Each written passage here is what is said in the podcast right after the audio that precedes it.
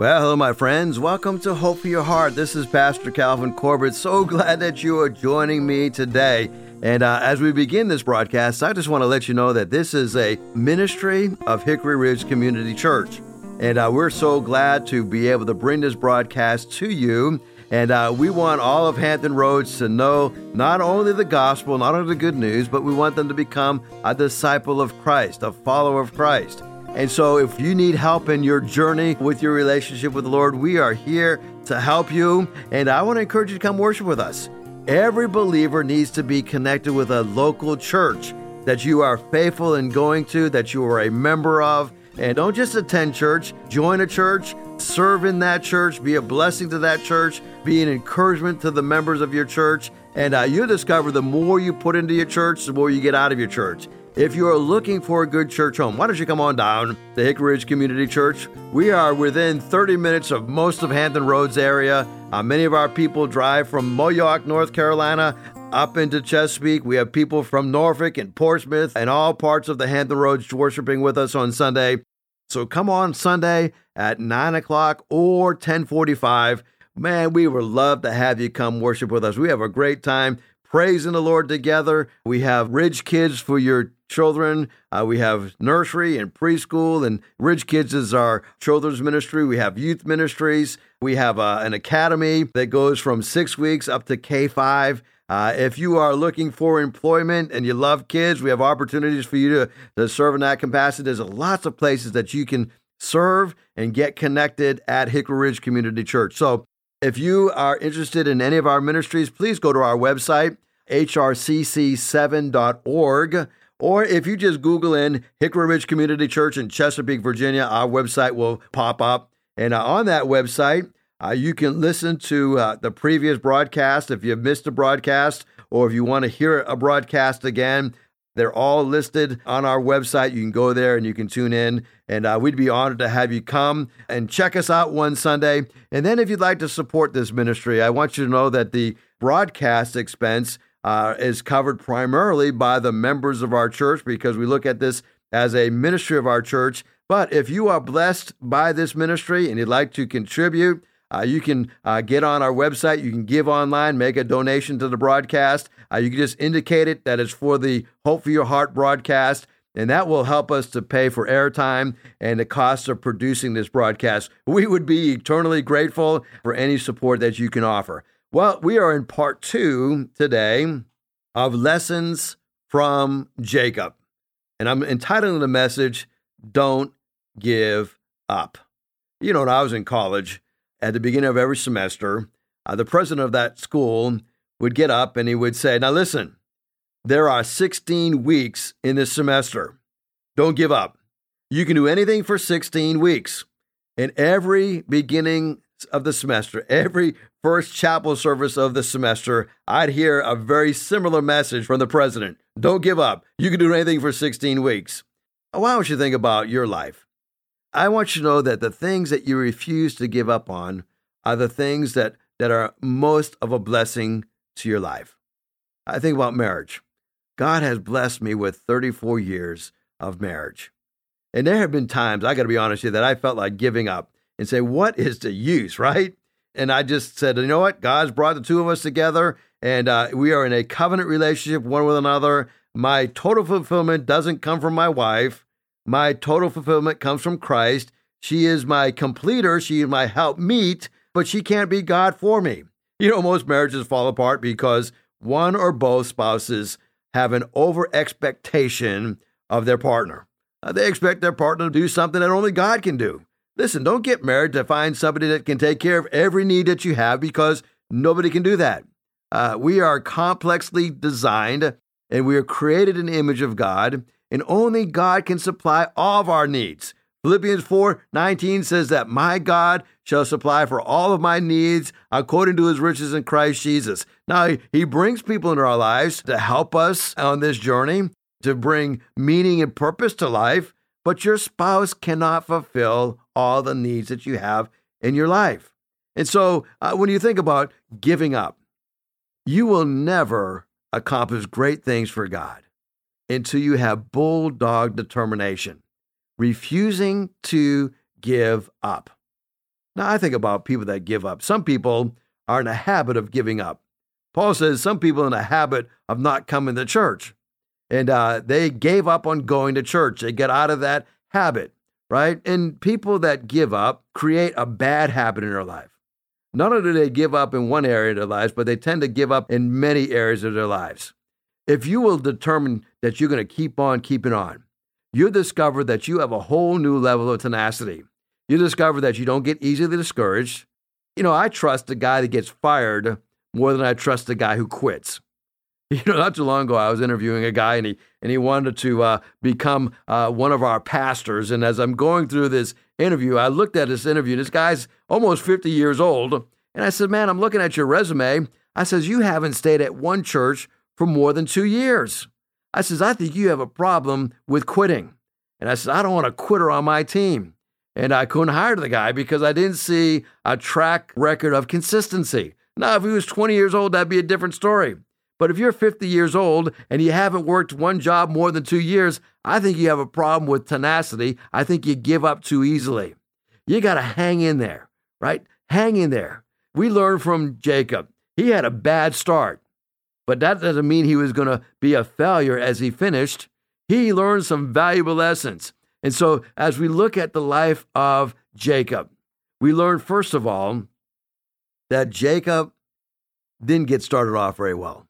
I mean, he grabbed the heel of his brother Esau. They were twins. As they're coming through the birth canal, right? We learn a valuable lesson about Jacob being born with this desire to supplant, this desire to be in charge, right? He was the second born, but he wanted the blessings of being the firstborn. Now, God promised that he was going to get it, okay? But Esau had a problem with wanting to be large and in charge. So, just because you've had a bad start doesn't mean you have a failed finish. The second thing we learned yesterday is that failure can be repudiated by the right focus. Getting in the right focus will eradicate the failure in your life. Why do you fail? You fail because you're distracted. You fail because you look in the wrong direction. When I think about the sin of the first murderer in the Bible, you remember Cain killed Abel. Now, the reason Cain killed Abel is because he was jealous. He was jealous of his brother Abel because Abel's sacrifice to the Lord was accepted. Cain's sacrifice to the Lord, which was a fruit of the land, something that he worked for, and he presented it to the Lord. And the Lord says, I, I can't accept that. But then God says something very interesting to Cain. He says, Now, Cain, you're at a crossroads here. And he says that you have the opportunity to get this thing right. If you do the right thing, your offering will be accepted. But if you don't, sin is crouching at the door.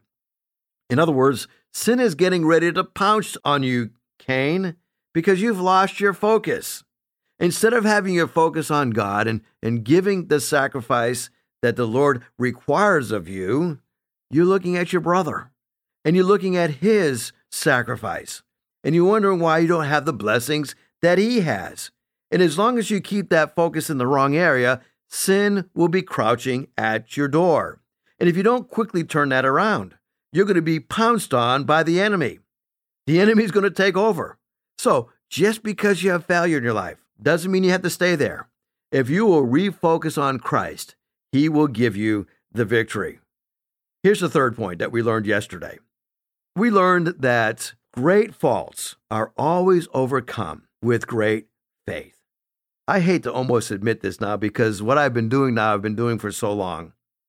But when I first started to preach, I was more nervous than a cat on a hot tin roof in the middle of July. And I had a difficult time getting past my anxiety and getting past being comfortable speaking in front of people. As a matter of fact, I truly questioned my call to ministry because I hated to speak publicly. As a matter of fact, when, when I was in high school, uh, when I was going through high school, you had to have four years of English. You had to pass four years of English in order to graduate. Well, in my freshman year, I failed my English class. And the reason I failed my English class is not because I couldn't pass the grammar, uh, not because I couldn't pass the writing segment uh, of of English. Uh, my my problem was is that I had to give an oral, oral presentation, and that oral presentation was to be 25% of my grade. And because my grade wasn't real strong, when you factored into a, a, a zero in that 25% of my grade, it caused me to fail my freshman year of English in high school. And my teacher came to me and says, Listen, just do the oral presentation. It doesn't have to be perfect. He said, If you get up there and, and, and just give it a shot, uh, you, you'll probably get a passing grade on it. But I just, I refused. I said, I cannot get up in front of everybody. And so I had to repeat freshman English in high school before I could graduate, all because I was fearful of speaking in front of people. You know what helped me? Not focusing on that, that shortcoming. That didn't help me. That made it worse, as, as a matter of fact. I focused on faith, trusting in God to give me the ability to do what He has called me to do. You see, it takes faith to believe that God can forgive and that God can restore. The only sin that God can't forgive is the one that is covered.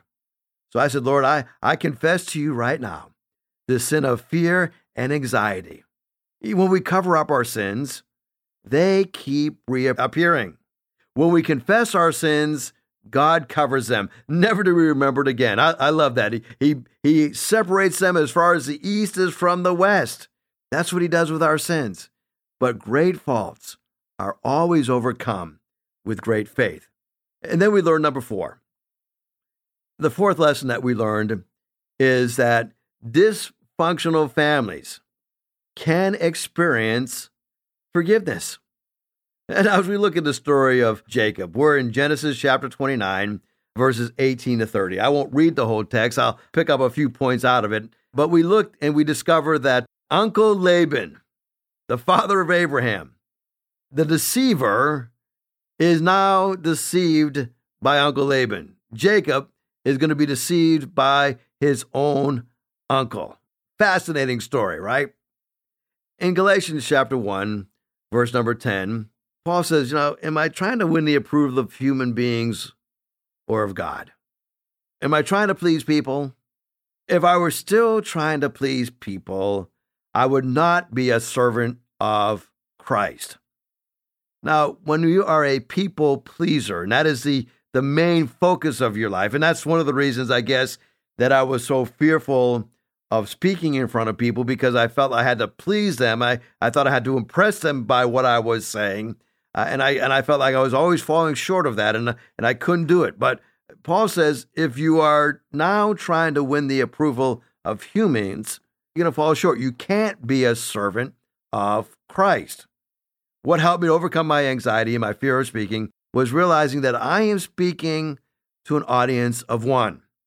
I am going to give a message as a servant of Christ. If it blesses people, great. If it doesn't bless people, that's okay. I'm a servant of Christ. Now, psychiatrists say people don't need more information, but they need transformation. So if you've got a very dysfunctional family, you need to experience functional forgiveness. The renowned child psychiatrist Robert Coles tells a story about the graduate class at Harvard University many years ago. Uh, there was a highly regarded psychiatrist told about all the despair. He says, I have been doing therapy with one man for 15 years. He's as angry, as self centered, and as mean as he was the very first day he walked into my office. He says the only difference is now that he knows why he is angry and mean. Dr. Coles pointed out that although the psychiatrist provided his client with a tremendous amount of insight as to how his childhood emotional woundings had affected his adult dysfunction, the man still hadn't changed. Cole asked, Could we conclude that what this man needed wasn't just information, but transformation? But is transformation possible for human beings? I say absolutely. Now, it's not possible within just information. You know, one of the things I guess that concerns me as we look at the demise of the family, right? Oftentimes we're trying to accommodate families in their dysfunction. Well, I've dealt with a whole lot of dysfunctional families, and I think giving them more information about why they're dysfunctional is not really helping them. They know they're dysfunctional. I was talking to a woman not too long ago who's been attending our church. She says, Pastor, I don't know what to do. I've been married five times. I said, I don't think you need any more information about how messed up and dysfunctional you are. I think you need to learn to be transformed. And so, is it possible? You know, there's this universal desire that we have for a happy ending. I was reading a book not too long ago, and it's called The God Conversation.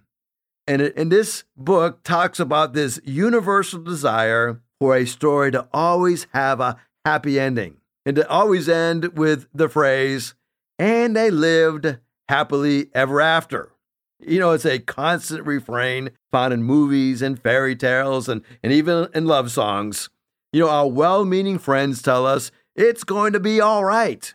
And we have proverbs that assure us that behind every cloud is a silver lining. This desire for a happy ending seems to be deeply embedded within us. This desire is so strong that some artists and directors they're forced to compromise in order to provide us with the ending that we want. In the 2013 film August, the actress in that movie plays this very harsh matriarch, this matriarch of a dysfunctional family. Uh, the film unrelentingly shows the family ripping itself apart. Scene after scene is void of warmth and humor or hope. The film fittingly ends with the main actress weeping in the arms of the housekeeper as each of her, of her daughters abandon her. As the credit rolls and the audience are, are presented with the scene of the eldest daughter, Julia Roberts, standing in a field, smiling as she watches horses playfully run together as the sun goes down, casting everything in a golden hue. In the background, a pop group sings an upbeat songs that says that things are always better when we're all together. Well, how was such an ending added to the troubling film? Well, John Wells, who adopted the play into a film, sheepishly admits he was pressured into it. When the movie had been shown to test audience, they had rebelled and demanded that the producer produce a, a more happy and a more hopeful ending. Uh, thus, the movie ends with a classic Julia Roberts smile and, and the pop anthem playing during a glorious sunset. The audience gets their happy ending, however forced. And as I think about that, so many people are striving for a happy ending by manipulating uh, the scenes of their lives and not coming to grips with just how bad their life has been.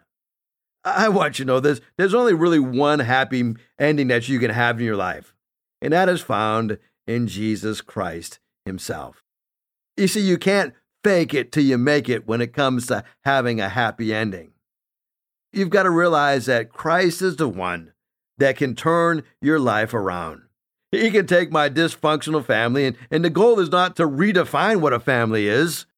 The goal is to discover forgiveness and healing within my family through the blood of Jesus Christ. When I look at the life of Jacob, you talk about a messed up, dysfunctional family. Uh, the life of Jacob is not a, a story of how we should conduct ourselves as fathers or how we should conduct ourselves as family members. Uh, the story of Jacob is a story of God's radical forgiveness and radical reconciliation and how God can take somebody like Jacob, whose name means supplanter, and not just gloss over that fact, but radically change the very character of Jacob himself. You know, as you look at your life, maybe you haven't started off so well. But that doesn't mean you're going to end as a failure. But when you look at the failure in your life, repudiate it by putting your focus on Christ. Great faults are not overcome by redefining failure. Great faults are always overcome by putting your faith in Jesus Christ. Dysfunctional families can experience functional forgiveness. Uncle Laban, father of Abraham, deceived his own nephew, but God brought about redemption. You see, that's the story of the Bible. The Bible records all of these dysfunctional events, not so that we can feel better about our dysfunction, so that we can see that forgiveness is found in Christ. Well, I've got one final point to share. And this final point is understanding that that favoritism, you know, it wreaks havoc within a family. Feelings and emotions, they're, they're fleeting, right? So we should follow the Spirit. Now, Isaac had no reason to think that one of his sons would be rejected. Isaac, the father of Jacob and Esau, he believed that both of his children, that his twins, would lead his nation as partners. Esau was supposed to be the general uh, who had that physical world, and Jacob would be more the spiritual leader, the, the high priest, carrying on that spiritual legacy. As a father of Leah and Rachel, the mothers of the 12 tribes of Israel, Laban has blood ties to the people of the Lord, but Laban never shares Jacob's faith. And not surprisingly, he gives God's chosen man much grief. You see, right away, we would expect Laban to play a mixed, if not an adversarial role in the history of the church. I mean, his name is likely uh, to be related to the cult of sin. A moon god worshipped in Haran, where Laban's great grandfather, Terah, settled.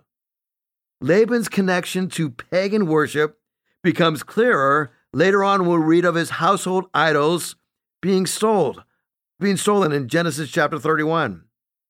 The Almighty called Abraham to worship him, but many of the patriarchs, many of the relatives, remain enslaved to false gods.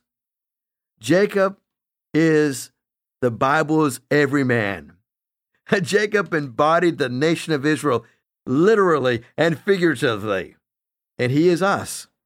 Not as our best, certainly, and not so much once Christ gets a hold of us, but we are all Jacobs, grasping for blessings that we don't fully believe, glimpsing the glory of Yahweh. Disappointed by our Labans and our Leahs, but always in the grip of God. You see, after 20 years in exile, to the household of his uncle Laban, uh, his father in law twice over, Laban, God summons Jacob to return to the land and a life that was promised to him. When Laban chased him down, the Lord protected him. When Jacob went on his way, the angels of God met him. Not to the shepherds outside of Bethlehem did anyone see so many angels as Jacob. Yet Jacob was in great fear and distress because Esau was coming to meet him with 400 men. I want you to join me tomorrow as we finish that story of what happened in the life of Jacob and Esau. Thank you so much for joining me today. I pray that you will not give up. And if I can pray for you today, I'd be happy to do that. You can shoot me a text at 252 267 2365, and I will pray for you. Listen, it's always too early to quit. Hang in there. God's got a blessing in store for you if you don't give up. You know, when I think about the heavy and the wearisome load that we carry in our culture today, it's no wonder that people are throwing in the towel and giving up. You know that we are living in a culture now where one third of young people under the age of 21 are saying they are so depressed, uh, they are so overwhelmed with anxiety and fear that they would like to end their lives. That blows my mind. One third of our young people are wanting to give up. There is hope. The hope is found in Christ. The hope is not found in some false stimulation through drugs or alcohol it's not found in the social media outlets that we have. It is found in Christ. You can find hope in Christ and in Christ alone. and He's given us His wonderful Word. The Word of God is a lamp unto our feet and a light unto our path. Well, thank you again for joining me today. Please tune in tomorrow for the final part of this message. Don't give up. Lessons from Jacob. God bless you. I so appreciate you tuning in. If you'd like to hear this broadcast again, you can have a free download at buzzsprout.com backslash 1890557, or you can listen on Amazon, Spotify, Google Podcast, and Apple Podcast. Hickory Ridge Community Church is located at 3320 Battlefield Boulevard South in Chesapeake, Virginia. Sunday service times are 9 a.m. and 10:30 a.m. We'd love for you to join us. For more information, go to hrcc7.org. And remember, no matter what you're going through, in Jesus Christ there is always hope for your heart.